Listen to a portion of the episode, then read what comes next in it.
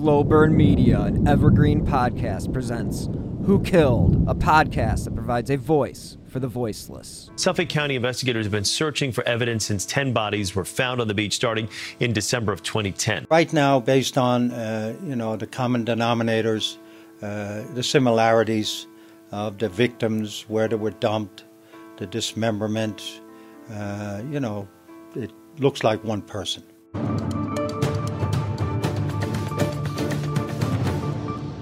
We have some breaking news. C B S News has confirmed police have a suspect in custody linked to New York's twenty ten infamous Gilgo Beach murders. Authorities were reportedly on the scene earlier today at First Avenue and Massapequa Park on December eleventh, twenty ten. The first of what ended up being a total of ten bodies was found. So we're going to have more information as we get it on this developing story. Suffolk County Police will share new information in their investigation into the unsolved murders on Gilgo Beach. Suffolk County investigators have been searching for evidence since ten bodies were found on the beach starting in December of twenty ten. Police are expected to disclose new evidence today, as well as a new initiative to share information on the cases and the new technology they're using to try to solve all those murders. This morning, police are pouring through potential evidence they've collected from the Long Island home of Rex Heuermann. Box after box removed from the crime scene. The architect and father of two has pleaded not guilty to murdering three young women over a decade ago. And now N B C News has learned that investigators in other states are looking into potential connections to more crimes. Hello and welcome to part two of the Lisk conversation with author Jesse P. Pollack. And this is an intense conversation, so enjoy. Well, that, I mean, that makes sense to a degree, because you're, if you're trying to cover up a body, I mean, that would be the perfect thing to use, wouldn't it? Oh, yeah, especially in that area. Yeah, it's not like... I mean, let, I, I hate to give the guy credit, but if it wasn't for Shannan Gilbert, he probably would have gotten away with it, because it wasn't that much longer after that um, Hurricane Sandy blew through. And that probably would have washed away all those bones. I hate to, to be that blunt about it, but I I don't think we would have known anything about the bodies along Ocean Parkway um, if, again, Shannan's disappearance didn't kick off the search party in that area. I think all we would have known about was Manorville. But that was already a dead end by that point. You know, Manorville and Fire Island, th- those were going all the way back to ninety-five, I think. And those cases were stone dead in, in the water. I mean, eventually D N A may have at least identified some of those remains, but as far as a connection to this other dumping ground uh, along Gilgo Beach, I'm pretty sure Hurricane Sandy would have eliminated that. So, you know, whether Shannan was killed by the same person or persons, you know, I mean, it does matter, but I think people do need to keep her in mind every time the Gilgo Four and the rest of the um, the victims on that stretch of highway are mentioned, because without her, I don't think they would have ever been found. That's a very good point. I mean, she was the catalyst to this whole situation, and to think that that was the catalyst and that we still don't have any answers for what actually caused her death other mm-hmm. than the elements, I just, I, I, I, it's so tragic. I mean, it's, uh, you did an incredible service for the family. And by doing that, you know, again, like you said, we shouldn't have to beg people for D N A testing or, or audio uh, engineers and stuff like that. It's one of those things that I feel, like you mentioned in the beginning, mm-hmm. about how the family has not received any money or anything in relation to any of the movies that they've put out. Yeah, it, it's kind of, it makes you sick to, it makes you sick to your stomach when you see Deborah Norville on T V bragging about, and here's a trailer for the upcoming Long Island serial killer Lifetime movie that I'm an executive producer on, knowing that, you know, Shannan's uh, surviving loved ones are, you know, sc- scraping to get by and struggling and had to rely on charity to bury her and to get, you know, some leeway done in her case. It's just... it is really hard not to get jaded uh, looking at that. And I'm sure some people may think I'm I'm I'm a hypocrite because it's like, well, don't you also profit off of murder um, as a true crime uh, journalist and author? And and yeah, I do. I haven't gotten rich off of it. I'm certainly not paying every single one of my bills with my uh, book royalties, but I mean, that's the cross that I have to bear too. I'm I'm. You know, I, I wrestle with that all the time. Is this blood money?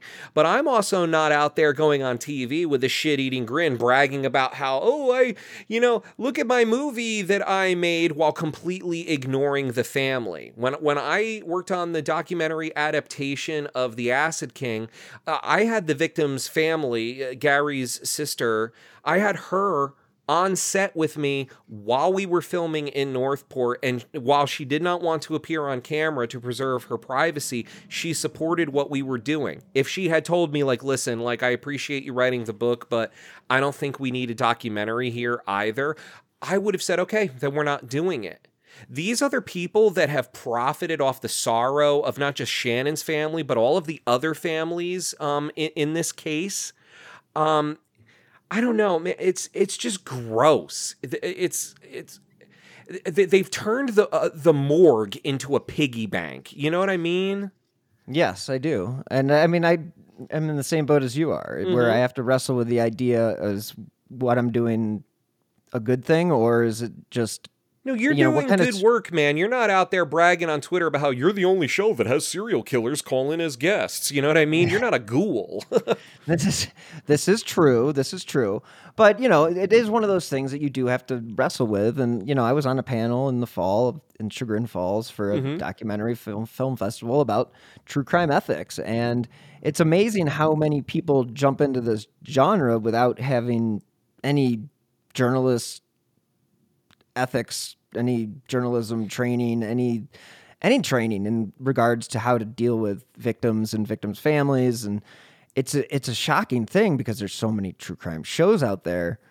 Uh, and the, you just know that there aren't a lot of them that are really there. Oh, no, for... you, you want some fucking tea? I'll give it to you. I wouldn't trust a damn thing on any true crime television show at all because the Oxygen Network once asked me to lie about a case on camera.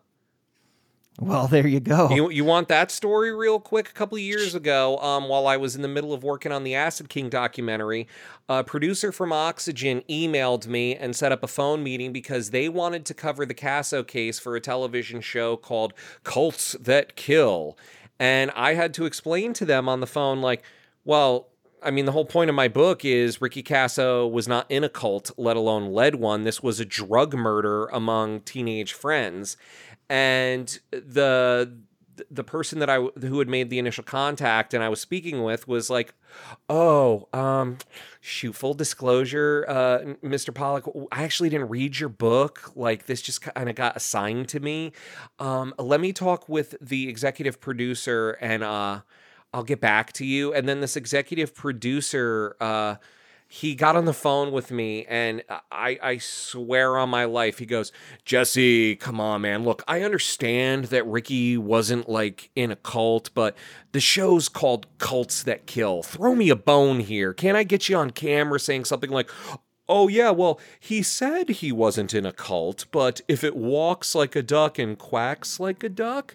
And I told him to go fuck himself. I was like, no, are you kidding me? I just put out a book detailing in four hundred fifty pages why this guy was not in a cult. And you want me to go on your T V show and say, well, maybe he was. Like, this is how they operate. And if they did that to me, imagine what they have asked other people to do in the name of, we are trying to create compelling entertainment.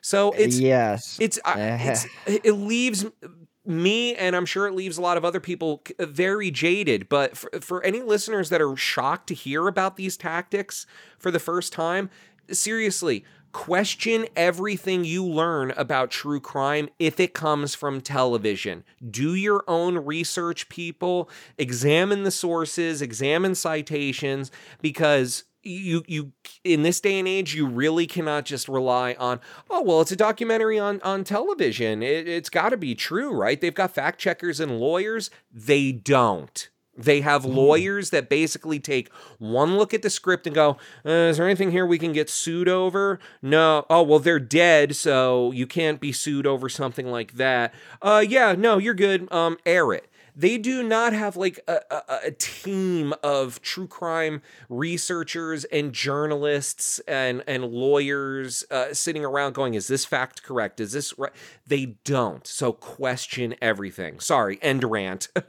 Yeah. And it's, and, and I've been on those shows too before where it's like the producer, the director is kind of just telling you what to say. And it's, it is what it is, definitely a moment where you realize, yeah, you definitely need to take these things with a grain of salt because you don't know what these other people who don't have training in this environment, how manipulated they can be and how easy it is oh, yeah. to do I've, so. I, I, I've had a I D contacted me a few years ago about the DePalma book, and they were straight up telling me like, oh yeah, like if you agree to this interview, like don't worry, don't be nervous. We're going to have a teleprompter. And I'm like, oh, what for the, the person interviewing me? Oh no, for you. You see, what we're going to do is we're going to conduct a preliminary interview first, and then we're going to transcribe your answers. And then we're going to rewrite them into compelling sound bites. And then you can just read them off the screen. And I was like, no, thanks. Uh, I don't do the you put words in my mouth shit for maximizing advertising revenue. I don't play that game. I'm I'm a journalist. Uh, you know, I'm not going to sit here and be like some of these other disingenuous fuckers in the true crime world that are like, I'm a victim advocate while they're selling, you know, uh, coffee mugs with a, a bloody knife on it or some shit like that. You know, I'm a journalist. Um, I I choose the true crime stories to tell based on a very specific criteria, and it's usually um, if, if if a sin or ill has been committed with the prior reporting, like the Ricky Kasso case, again, it was something where it's like, well, the media really screwed up on that one and said that this murder happened because of Ozzy Osbourne records and a non-existent satanic cult. Same with the Jeannette DePalma case. They said she was sacrificed by witches. Like, you know, this is Halloween three or some shit.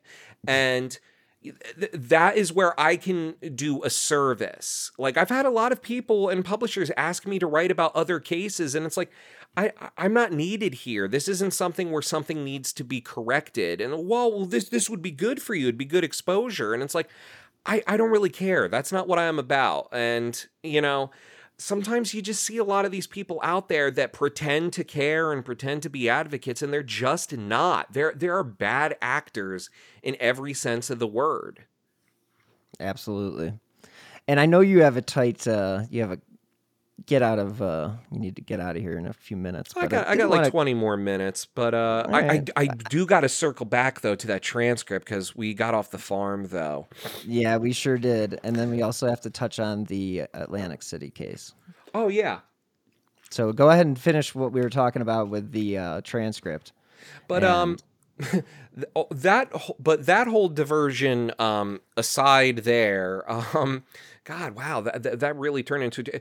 I really hope your listeners don't think I'm like some asshole for flipping out on, uh, you know, calling out true crime culture like that. But it's it's it's frustrating, man. We've just seen knowing... an evolution of of things. You know, I think anybody who listens knows that they're what is good and what's not. And, you know, it's... I think, like you've said yesterday, you know, there's going to be a point where the bubble is going to burst, but...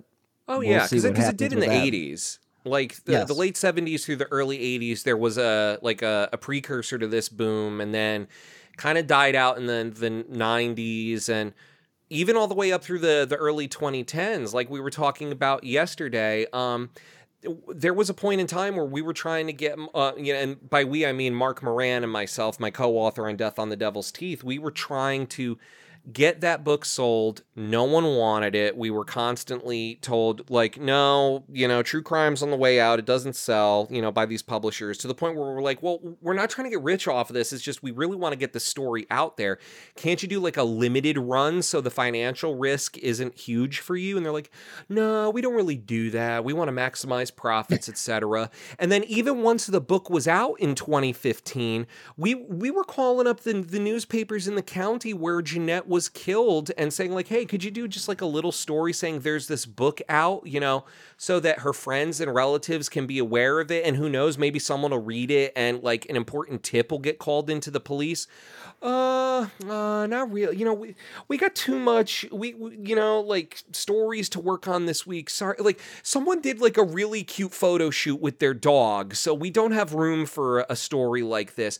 But now that the book has become like sort of like an underground cult sort of classic within like the New Jersey true crime genre. Now, you know, newspapers are calling every anniversary. They want to do this. They want to do that. Like I said, the Investigation Discovery Channel has called me a bunch of times. And it's like, well, where the fuck were you people when we were trying to get word about this case out there so it could get solved?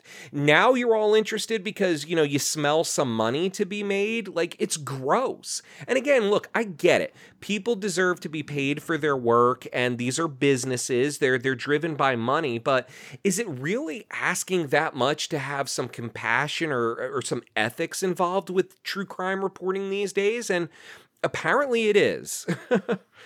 Yeah, it's, it's, it's tough, man. It, it's, they're always trying to maximize every bit of profit, and it's basically the profit off of the victim. And it's, mm-hmm. it, it's very unfair, as we've discussed. And, You oh, know. yeah, they've got a million dollars for Rex's wife, but nothing for the Gilbert family or any of the other families. Uh, funny how yeah. that works, isn't it? Yeah, it's it's quite... Uh, I, you know, I, I will say this. There was at least a significant outrage when that came out. I mean, I yeah, think... Yeah, but is it going to go anywhere? No, that's the best. I guess that's where I guess that's where I was going to go with that. Yeah. It's because, you know, yeah, everybody can be pissed off, but is Peacock going to take back their money? No. But, no, of course not.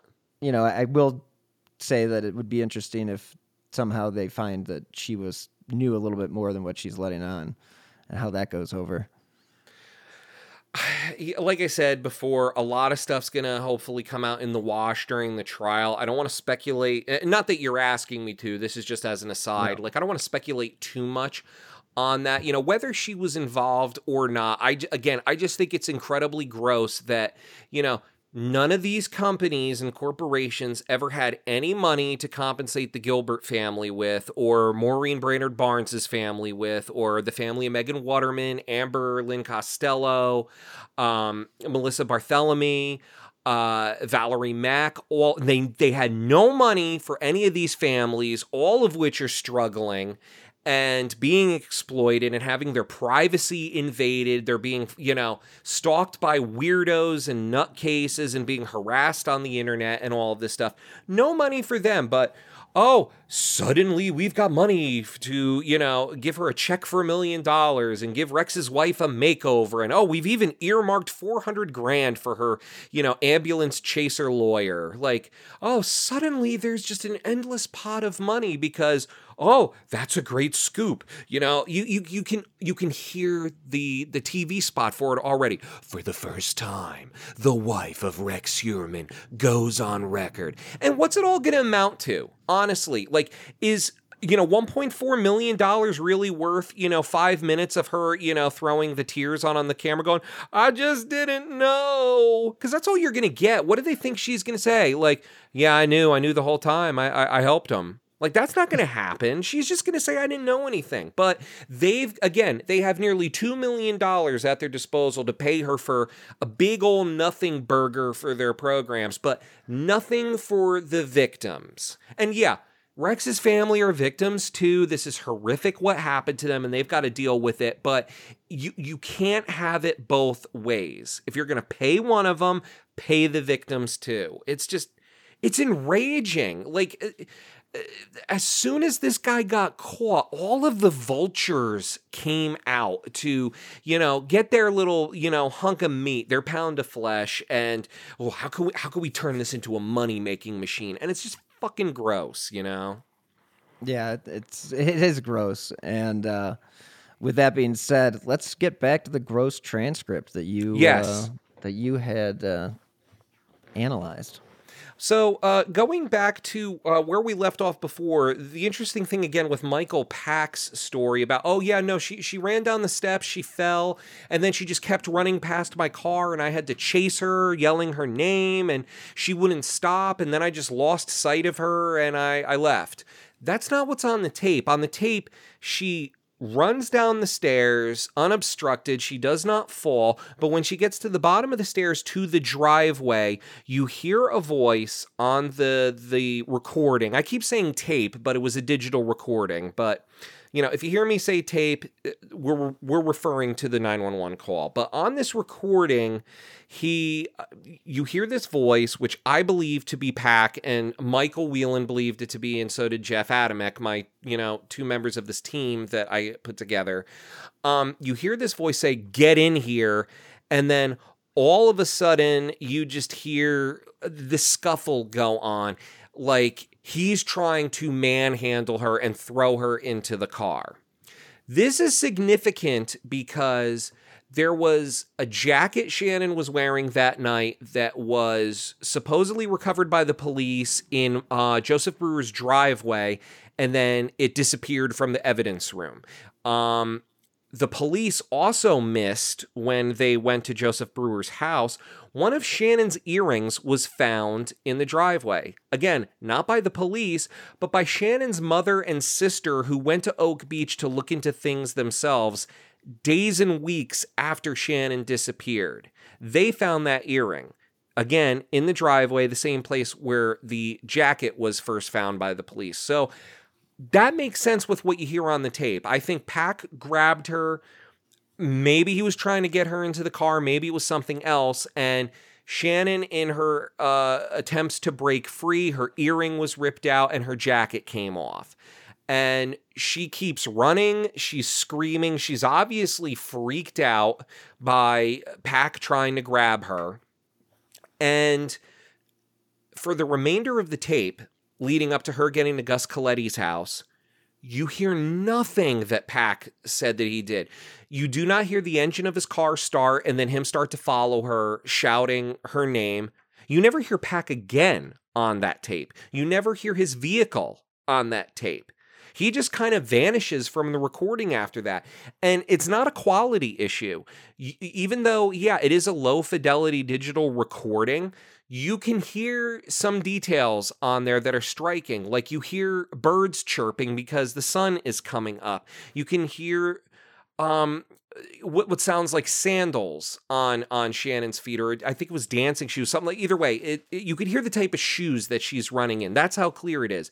But no, you never hear him start his car back up and pursue her in this valiant attempt to save her, like he always uh, said to the police and the press that he did. And I find that very strange, because the police interviewed him very early on in the investigation, and they got a hold of the, the state police recording of the nine one one call very, very soon as well.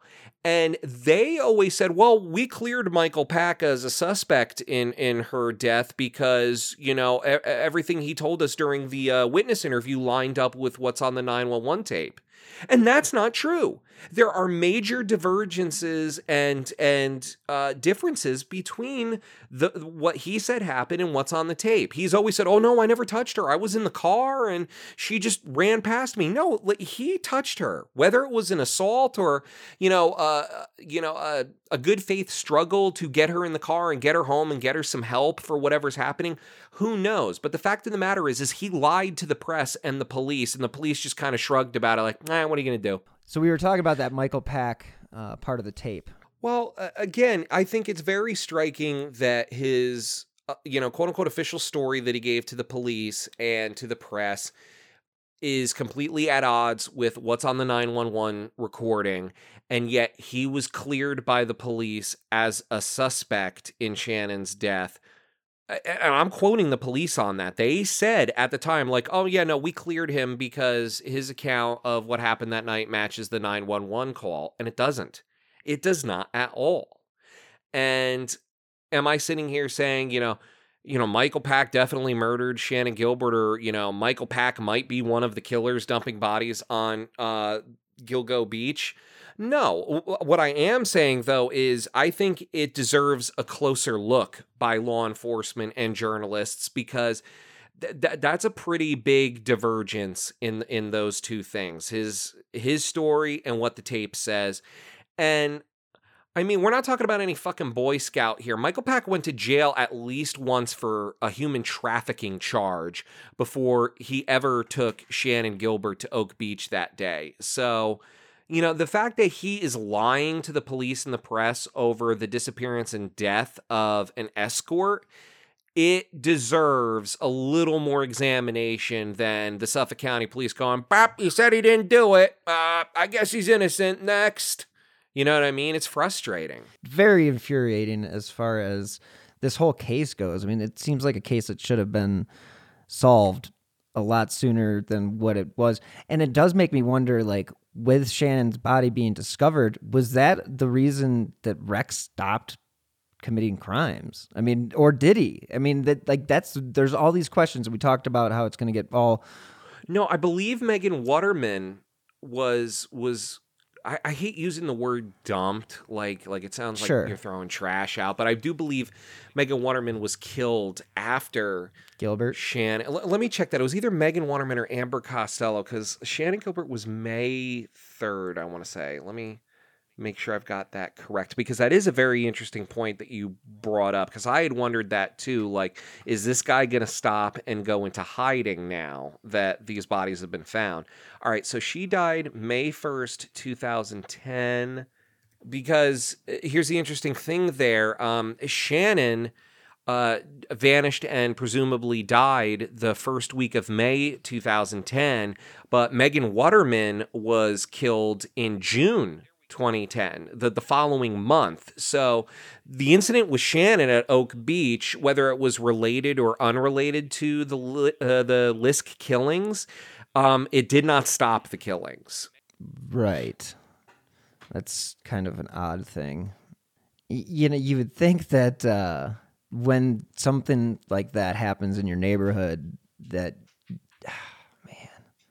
Well, that's the weird thing, too, because I, I know what you're getting at here. It's um, you, you would think that, like, OK, uh, for people to say, well, Shannon has nothing to do with Lisk and the, the bodies on Gilgo Beach, uh, they would say, well, you, you know, you would think that he would stop, you know, like she ran away and, you know, uh, the cops were called and you, you would stop then. Or if you're not going to stop, you're going to stay the hell away from there. But the following month, Megan Waterman was killed and dumped only a few hundred yards away from where Shannon's body was eventually recovered.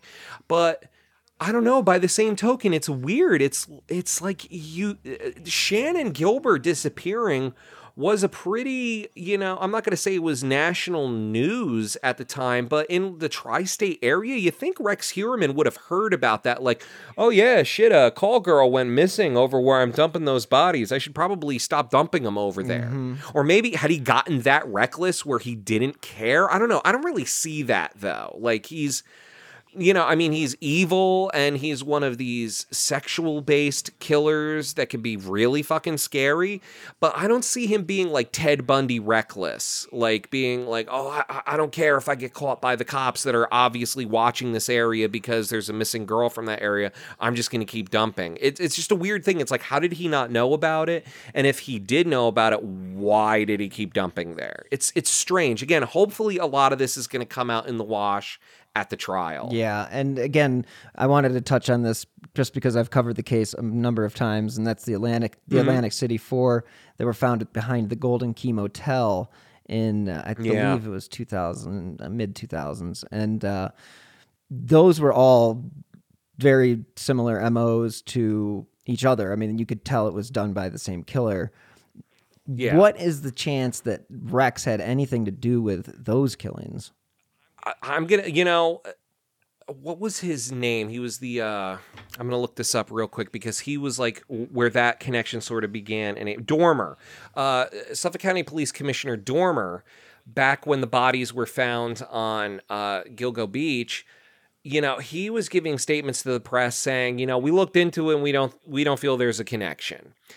I think that that was premature. Um, Is there, like, any sort of, like, smoking gun there saying that Rex was also the, um, uh, what do they call it, Eastbound Strangler? Yes. Not really, but I do think it's very interesting how many connections that Rex has to New Jersey. Not, not not necessarily the Atlantic City area, but his first wife was from New Jersey. I believe they lived in the Brunswick area. And I believe it came out after he was arrested that he owns at least two properties in New Jersey, or did at one time. So, you know, I know Jersey's a big place and it has a lot of people there, but... and it isn't that far away, you know, Atlantic City and the Brunswick area where he was living in the, I know he was living there in the nineties. Um, I mean, it's like an hour and change away. So I, I, again, th- there's enough circumstantial similarities between the Lisk killings and the Eastbound Strangler that I think now that we have Rex in custody, they need to take another look at this, and hopefully they are. Yeah, I think that's definitely something that they need to take a deep dive into and see if there's anything that could have connected him, because that case is completely cold. And so, mm-hmm. you know, I guess we can say that there are multiple serial killers operating in the tri-state area one t- at the same time. That's not that crazy, but... Oh, no, of course. I mean, uh, uh, Rifkin, I believe, was operating around the same time um, as... Uh, at least some of the Manorville killings and all that. Because I remember the cops questioned Rifkin about that. Like, were you also the Long Island serial killer? And Rifkin straight up said no. And Jersey has had several uh, serial killers operating at the same time. Um, you know, at, at one point, it was kind of common thought that you could separate these killers by, you know, choices in M O, but it's now becoming more and more apparent that serial killers do switch up their M Os. I mean, look at the Zodiac Killer. He was originally uh, a couple killer, um, shooting them in their in and around their cars, kind of like the Son of Sam. But then he completely switches it up at Lake Berryessa and does it like a hostage situation and ties them up and stabs them. Um, and then, you know... if you believe his murders ended it with this one, he caps it all off with uh, the murder of Paul Stein, the taxi driver. He he gets into his cab, and once they get to the destination, he shoots him behind the ear. So it, it's more of a gray area now. It's it's harder to tell. You can't just rely on just, oh, well, their M Os are different anymore. So as far as trying to figure out how many are active in in the same general area, it's...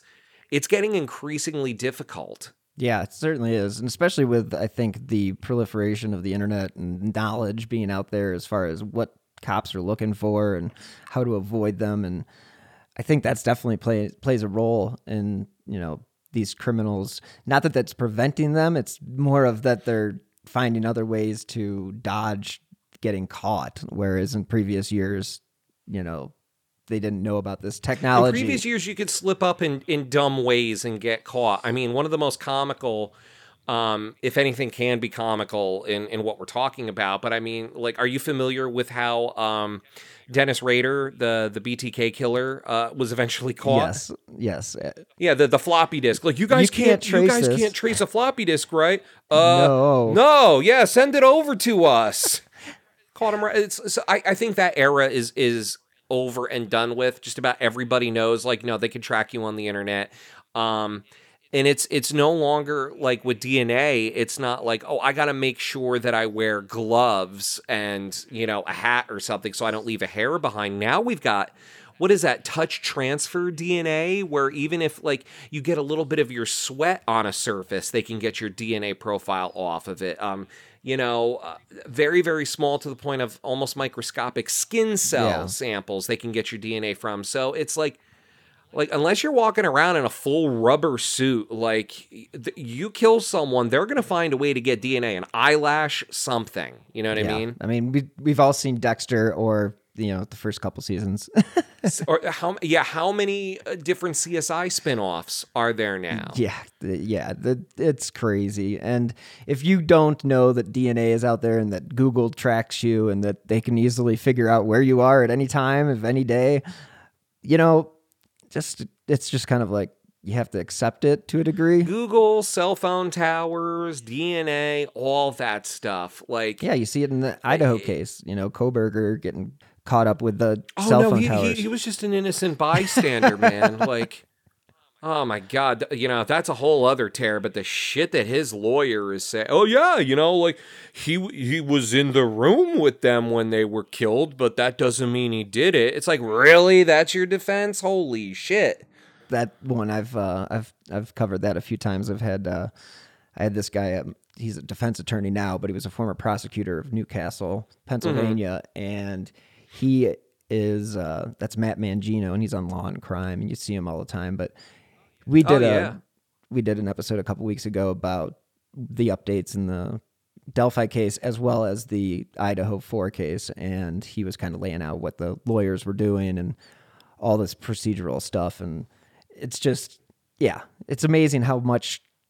I mean, we saw it with the Simpson trial. You know, we're not we're not mm. dumb. Like, you can bombard juries with just endless amounts of information. Now, granted, we all know it's now the Chewbacca defense.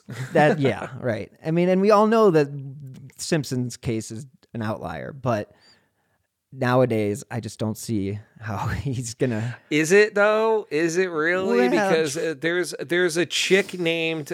Um, What's her, uh, Casey Anthony? Oh, yeah, Kaylee enough, was her daughter. Yeah, enough. Good yeah, point. It's good, like, good uh, point. Good point. Never mind. Take that dude, back. The, like the fucking legal system in this country. Like, yeah, it's better than some others, but we still got some fucking work to do fixing things here. We sure do. Ugh. We sure do. And with that being said, let's uh, get some of your uh, plugs in. What uh where can sure. people find you and uh get in touch with you if they want, or get your books?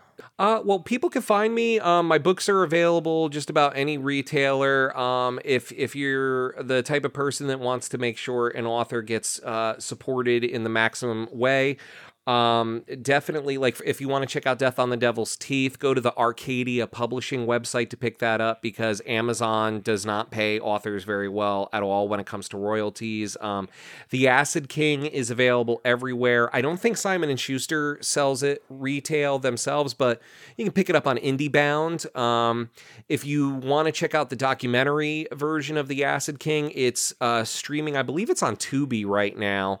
Um, but there's also uh, a special edition Blu-ray with uh, additional footage, commentary, et cetera.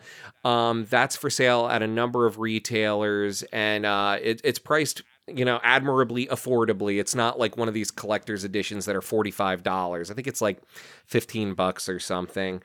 And uh, I've got a new book that is coming out in, I believe, June, that's uh, called Room one hundred, and that chronicles the Nancy Spungen murder case uh, of Sid and Nancy fame, the sec- famous Sex Pistols murder case. And um, if you want to check out some of the podcasts I do, as I mentioned before, um, I did a one-season podcast series on the Jeannette DePalma case that tied into Death on the Devil's Teeth. That's called The Devil's Teeth. Well, no, it's just called Devil's Teeth, sorry. Uh, let me re-say that. Um, I did a uh, one-season podcast series on Jeanette's case that ties in with Death on the Devil's Teeth. That's just called Devil's Teeth. And um, if you're looking for more lighthearted true crime uh, content, as I mentioned earlier, I co-host the True Crime Movie Club podcast, where we review slash roast absolutely terrible Uh, direct-to-video and, and bargain bin true crime movies. Uh, if you love Red Letter Media and Mystery Science Theater three thousand, it's right up your alley. And uh, if you, uh, again, you want another humorous take on things that occasionally covers true crime, I'm a co-host on Podcast twelve eighty-nine. That's Podcast twelve eighty-nine. And, you know, if you like stuff like Last Podcast on the Left, and again, um, uh, Mystery Science Theater three thousand...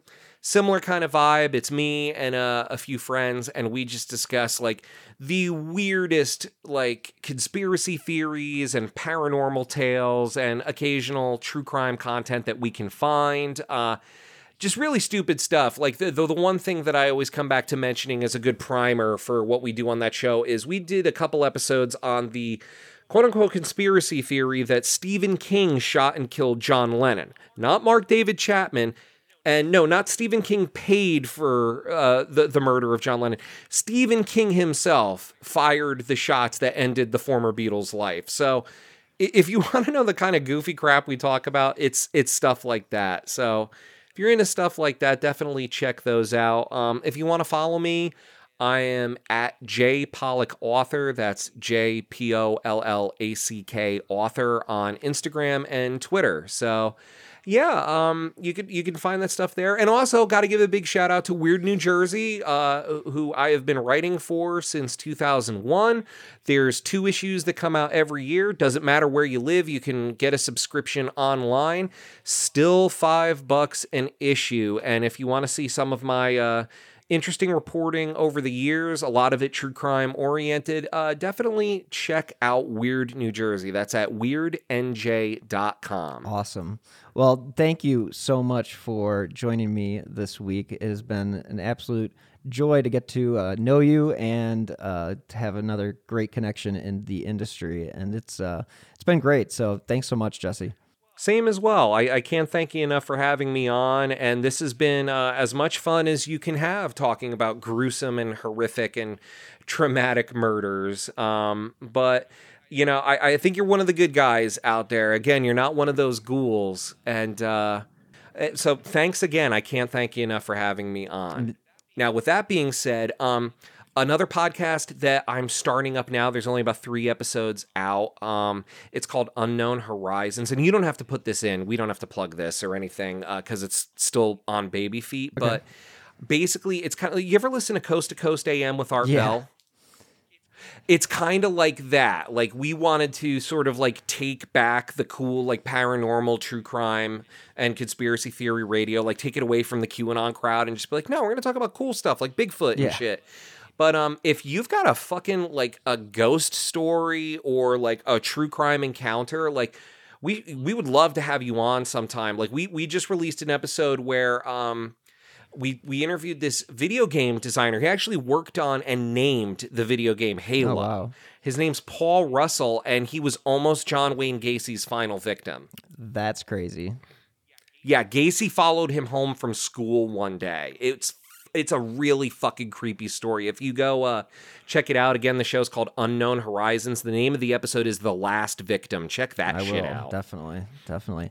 Hey. But yeah, we'd love to have you on if you have anything that would, would follow that criteria. Or if you... Yeah, I'll, I'll have to rack my brain and see what kind of crazy... I mean, I've had some... Have you seen a U F O? That's That also meets the criteria. Not that I can officially say. Like, I mean, I've seen some weird-ass mm-hmm. stuff here. In Denver, I mean, I don't know what's going on in Denver, but like I, multiple occasions I've seen just weird lights going up in the middle of the really? day. Really? Like, yeah, like they going into like storms and stuff. And like we've heard people have seen them, and the weather people say those we're sending up weather balloons. Oh, the classic like, weather balloon balloons, excuse. The balloons don't function like the way that these things are functioning. And why can we see them so far? Yeah, we got to have you on talking about this. This this is right up our alley. You'll like this show. All right, Jesse, thanks so much for joining me on uh, Who Killed. It's been quite the adventure. I'm really looking forward to talking to you again in the future about other cases, and if you ever have another book that you want to plug, you're always welcome to come on. I've enjoyed this thoroughly, and I hope the listeners have as well. Again, you can find all of Jesse's books by Googling Jesse P. Pollack or going on simon and schuster dot com, and you can also check out his documentary, The Acid King, and again, that's on Tubi. So thanks so much for Jesse taking time out of his busy schedule. Thank you, and thank you all for listening. Thank you guys for listening to this really interesting aspect of the Long Island serial killer case. And if you want to follow me on Twitter and stay up to date with what's going on in the world of true crime, you can follow me at Bill Huffman three. And until next time, as always, stay healthy and be safe. From D N A testing to the Dixie Mafia, Crime Capsule brings you new stories of true crime in American history. I'm your host, Benjamin Morris. Join us for exclusive interviews with authors from Arcadia Publishing, writing the hottest books on the most chilling stories of our country's past. You can find us wherever you get your favorite podcasts or on evergreen podcasts dot com. Crime Capsule. History so interesting, it's criminal. Something is creeping, don't follow it down. Let me introduce you to Barry Clue, an authorised financial advisor from New Zealand and a very special kind of stain on humanity. He was a very uh, knowledgeable young guy. He was a registered financial advisor. Type of guy that was bending over backwards to help you. Now, you could be forgiven for thinking that Barry sounds like a great guy, and you'd be right. Well, right up until the point when you're wrong. It was all fictitious. She stole from my son, who has a disability. Chris never knew. He died believing that we're all taken care of. A psychopath is somebody who lacks empathy, acts impulsively. I think there's a strong case that Barry might be all of those things, actually. To find out how Barry Clue stole over fifteen million dollars from eighty-one victims, subscribe to Clueless, The Long Con. That's Clueless, spelled K L O O G H L E S S.